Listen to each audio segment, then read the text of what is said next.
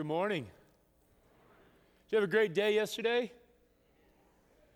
No? No? If you had a great day, raise your hand. All right. raise your hand. Brian, you had a great day, man. Thank you, Brian. I appreciate it. Isn't today a beautiful day? Beautiful day. Beautiful day. I want to begin this morning uh, with a moment, a time to pray. The message today is respond with courage. And there are two primary passages of Scripture that we will be focusing on today. One is Romans 12. I encourage you to read it at home. It's really, I, I spent all week reading this and reading it, rereading it. it. It'll really take you to a deep place and, and really grow you in your spirit and your heart. The second is a story in Matthew chapter 14 where Peter walks on the water. Great, great story. Those are the two primary passages for this morning. So let's pray together, would you? Lord, thank you for the music and the worship we've had this morning. Thank you for your powerful abundance and life and love and grace to all of us. And thank you for this beautiful day in Kentucky and for the message you've given me this morning. May the words that I share today from the Apostle Paul and from Matthew find a place within us to begin to rearrange us on the inside and to change the way that we think about our world and about our circumstances. We pray this prayer in Jesus' name. All God's people did say, Amen. So let's take a look at this uh, slide that I put up, what we've been talking about. Maybe you're here today for the first time, you want to know what we're working on. This is the third week. And what we're talking about is how we show up in the world, how we present ourselves to the world. And the way that we present ourselves to the world um, comes from a deep place within inside of us of who we are. Of, of who we are. Only about 10% of us ever really shows. It's everything under the surface that reveals who we are to the world. So we're talking about the development of our character, the development of your character. And what we realize as we focus on the development of our character is that your character is not something that is formed overnight. The breakthrough that you're looking for and that I want in my own life is not something that's going to happen just in a moment or in an instant or overnight. It's something that happens over a long period of time. For instance, when someone uh, writes a song and it becomes a top 10 hit, they didn't just write that song and get it on the airwaves and, and sell the records. No, no, no, no. Most musicians spend years and years and years before a song is ever played on the air. Or when you see someone win the Masters in Augusta, put on the green jacket, they just pick up the golf clubs the day before. They've been practicing for years. You don't see all the hard work. There are no overnight successes in this world. And anything great that happens in this world happens as a result of long term effort and facing challenges and overcoming those challenges. And so, as we talk about our character, we've said that there are habits that Jesus had that help us develop character. The first week we said, number one, that a practice of Jesus is thinking others first. The second habit Chris preached about last week is expecting the best. And today we're going to talk about courage, about responding with courage. And I want to ask you a question. So here's my question What if that thing in your life you want to walk around is a thing that God wants you to walk through? What challenge, what conversation, what wound, what hardship, what action do you want to walk around? But could it be that instead of walking around it and avoiding it, maybe God wants you to respond with courage and instead to walk through it? It could be anything. It could be grief, sadness, sorrow, It Could be a conversation at home. It Could be a conversation at work. It could be a challenge in your lifestyle. What if the thing that you want to walk around is the thing that God wants you to walk through? That takes courage. It takes courage to face those circumstances in life. And so, how do you typically respond to a challenge? Are you like most of the people in the world? When faced with a difficulty and a challenge, you walk away from it? Or are you one of those people who lean into it, walk through it, and face it? The people who live extraordinary lives, they're not afraid of challenges. People who live lives of influence and significance are, not, are willing to embrace pain and suffering. They're willing to experience the consequences of their actions and their decisions for a greater good. People who accomplish great things in life don't stick their finger in the wind, determine which way the wind is blowing, and make a decision based on the court of public approval, but instead live from a place of their deepest convictions and their core values and decide what is right and with courage respond to the challenge and the opportunity. You know what I've learned in my own life? What I've learned in my own life is this very truthful thing that if you don't experience resistance, if there's no resistance,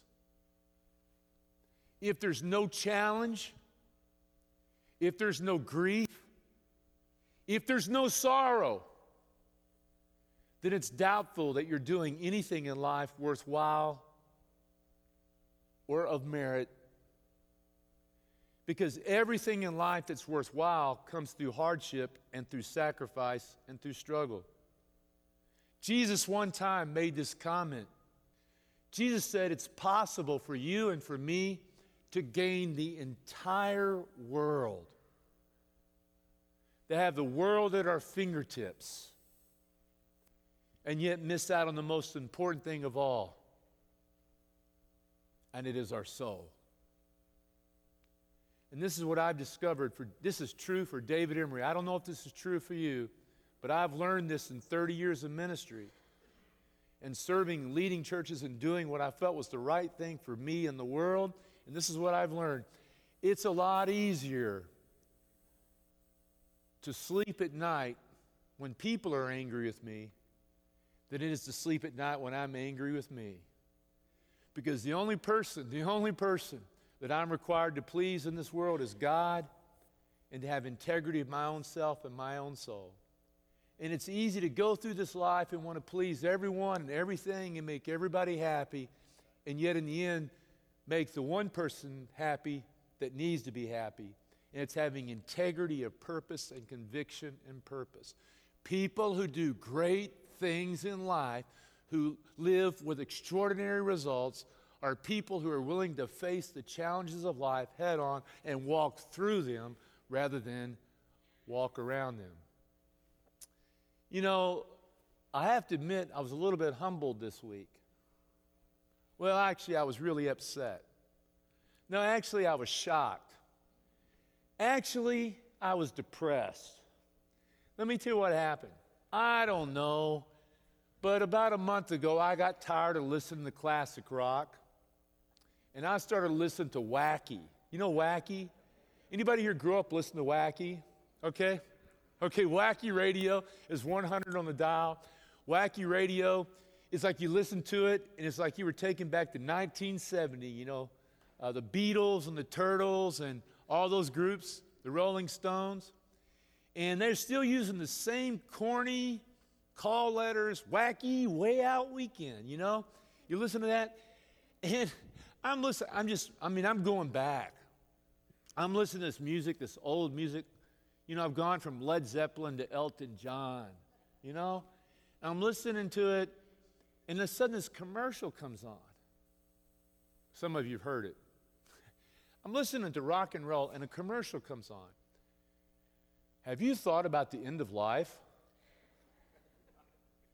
This is the Cremation Society of Louisville telling you that cremation is a great option for the end of life. I thought, what in the world is a rock and roll station doing playing a commercial about cremation? I thought to myself, well, look who's listening to it. you know? Let me tell you, if you're watching TV and a commercial comes on and it says, I've fallen and I can't get up, that's a clue. Okay? You know, if you're watching TV and there's a commercial on there about something you put on your teeth to keep your teeth in your mouth, it's a clue. because they target they target the audience and i thought to myself is it true when did i become an old person when did my life i don't have much time left don't waste my life so suppose Suppose there were two people in our church, late in life. They retired at the age of 60. And at the age of 60, they've worked hard their whole life. They decide they want to live the rest of their life serving in an overseas mission. And they go overseas somewhere and they start serving the least of these and serving someone and those who are living in poverty, giving their heart away. Suppose I have to come in one Sunday and say, well, you know what? Bill and Jan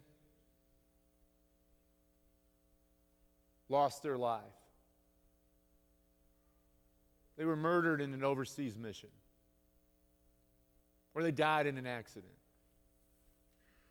Would that be a tragedy?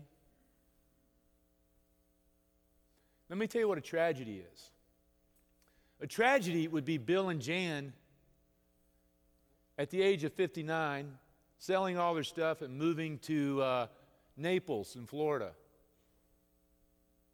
And then spending the rest of their life walking along the beach, enjoying their retirement, playing golf, lowering their handicap, nothing wrong with golf, and collecting seashells. That would be the tragedy. Because one day, Bill and Jan are going to stand before God, and God's going to say, What'd you do with your one special, precious life? And they're going to say, Hey, God, it's awesome. I lived this wonderful, amazing life. I was able to retire in Naples, and look, I brought you a collection of seashells. And God would say, I don't want your seashells. What'd you do with your life?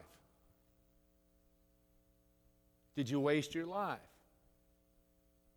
Don't waste your life. I just ruined somebody's vacation, didn't I, right? But it takes courage. It takes courage. So let's, let's look at what Paul says. I'm going to tell you where the courage comes from. Here's what Paul says Man, this passage will rock your universe.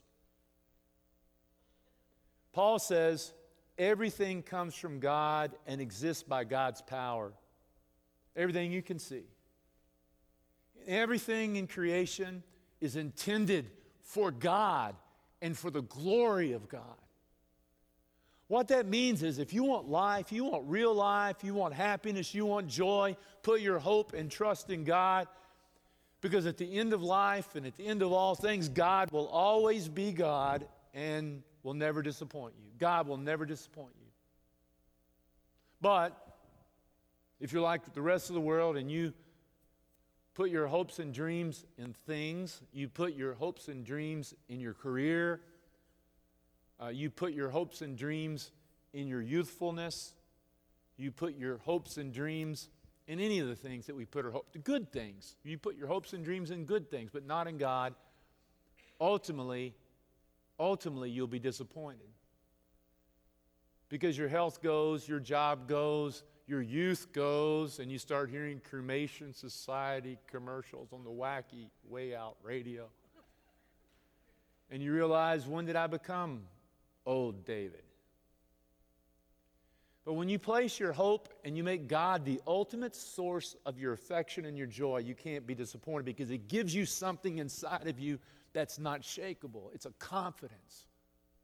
What he's saying is when you trust in God, God gives you hope. Paul says again and again through this letter, it says, when we have trust in God, He gives us a confident hope. He gives us hope, and with that hope comes confidence, and with that confidence comes courage, and with that courage comes through this breakthrough.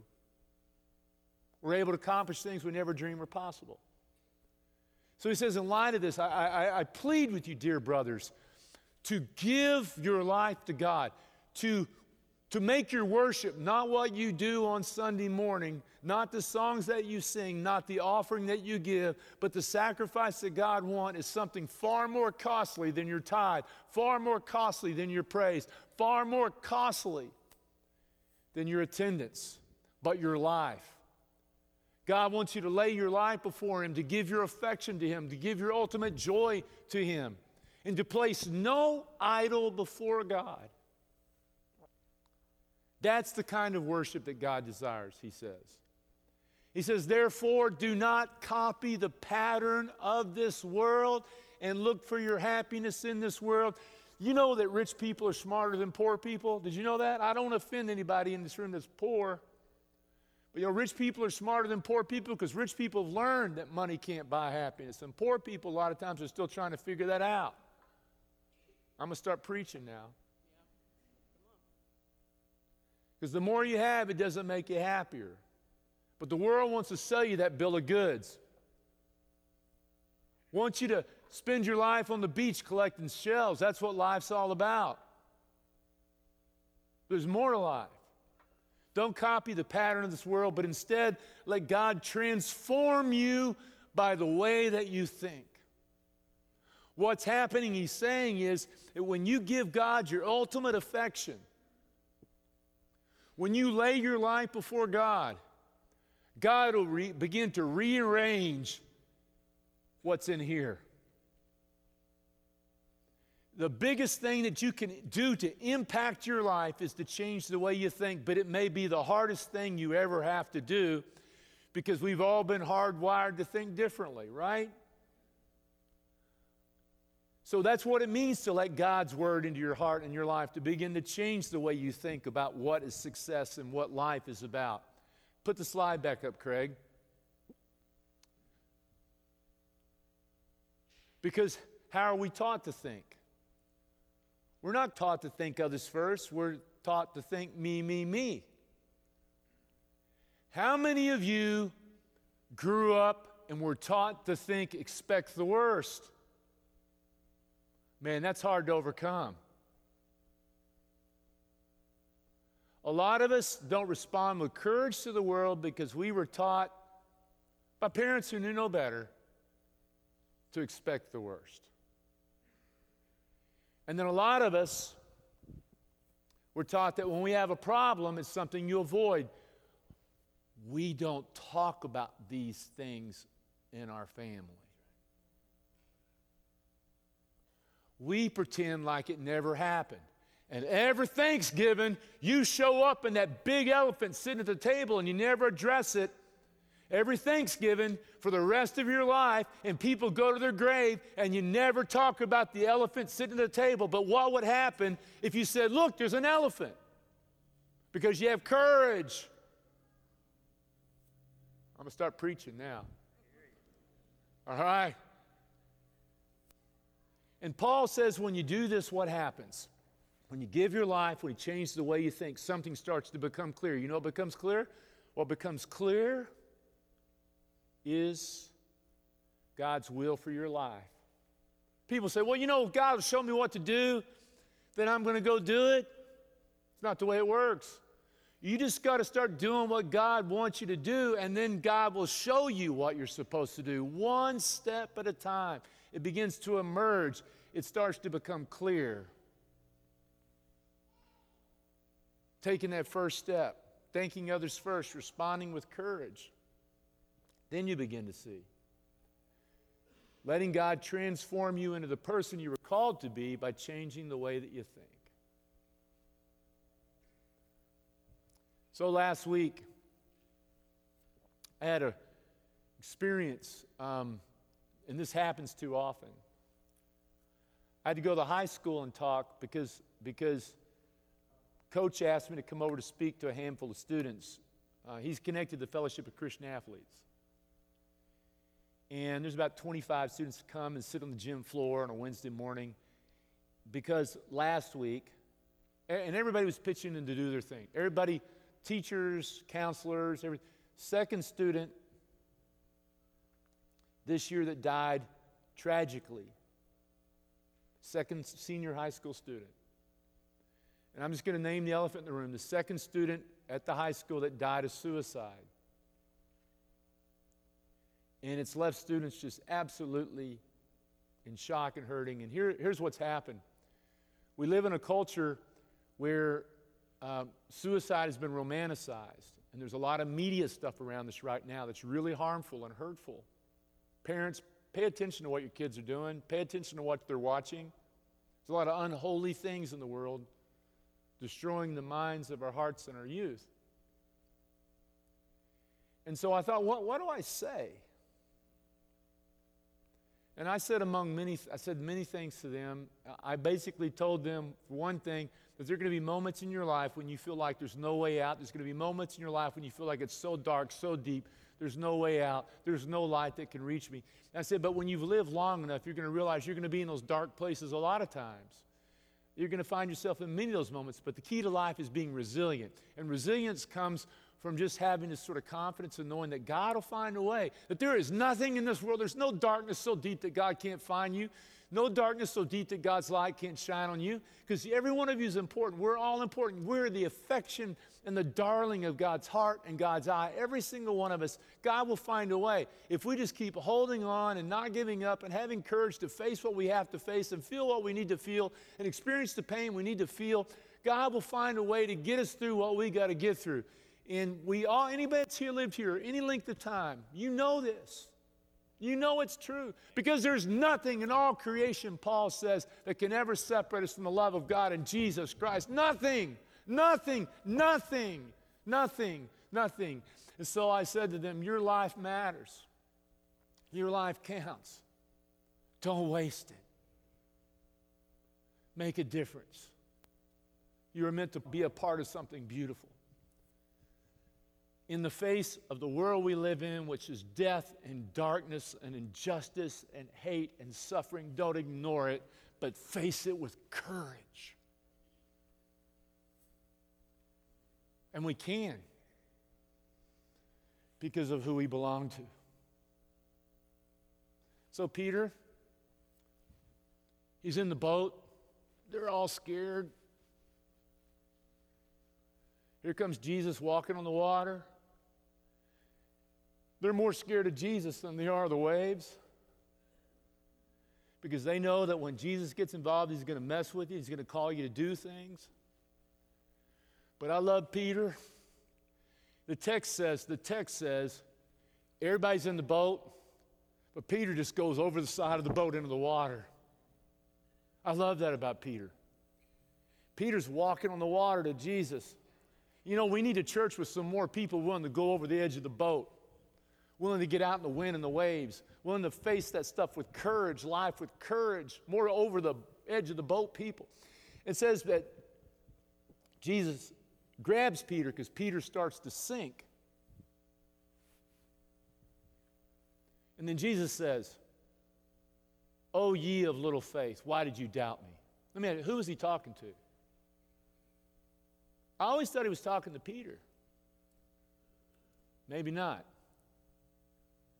Maybe he was talking to all the cowards that stayed behind in the boat.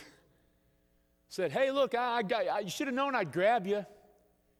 What about all the rest? Where are the rest of you guys? Come on, trust me. Get out here. This is where we're not supposed to spend life in the boat. Get out of the boat, man. Come on, trust me. Why do you have such little faith?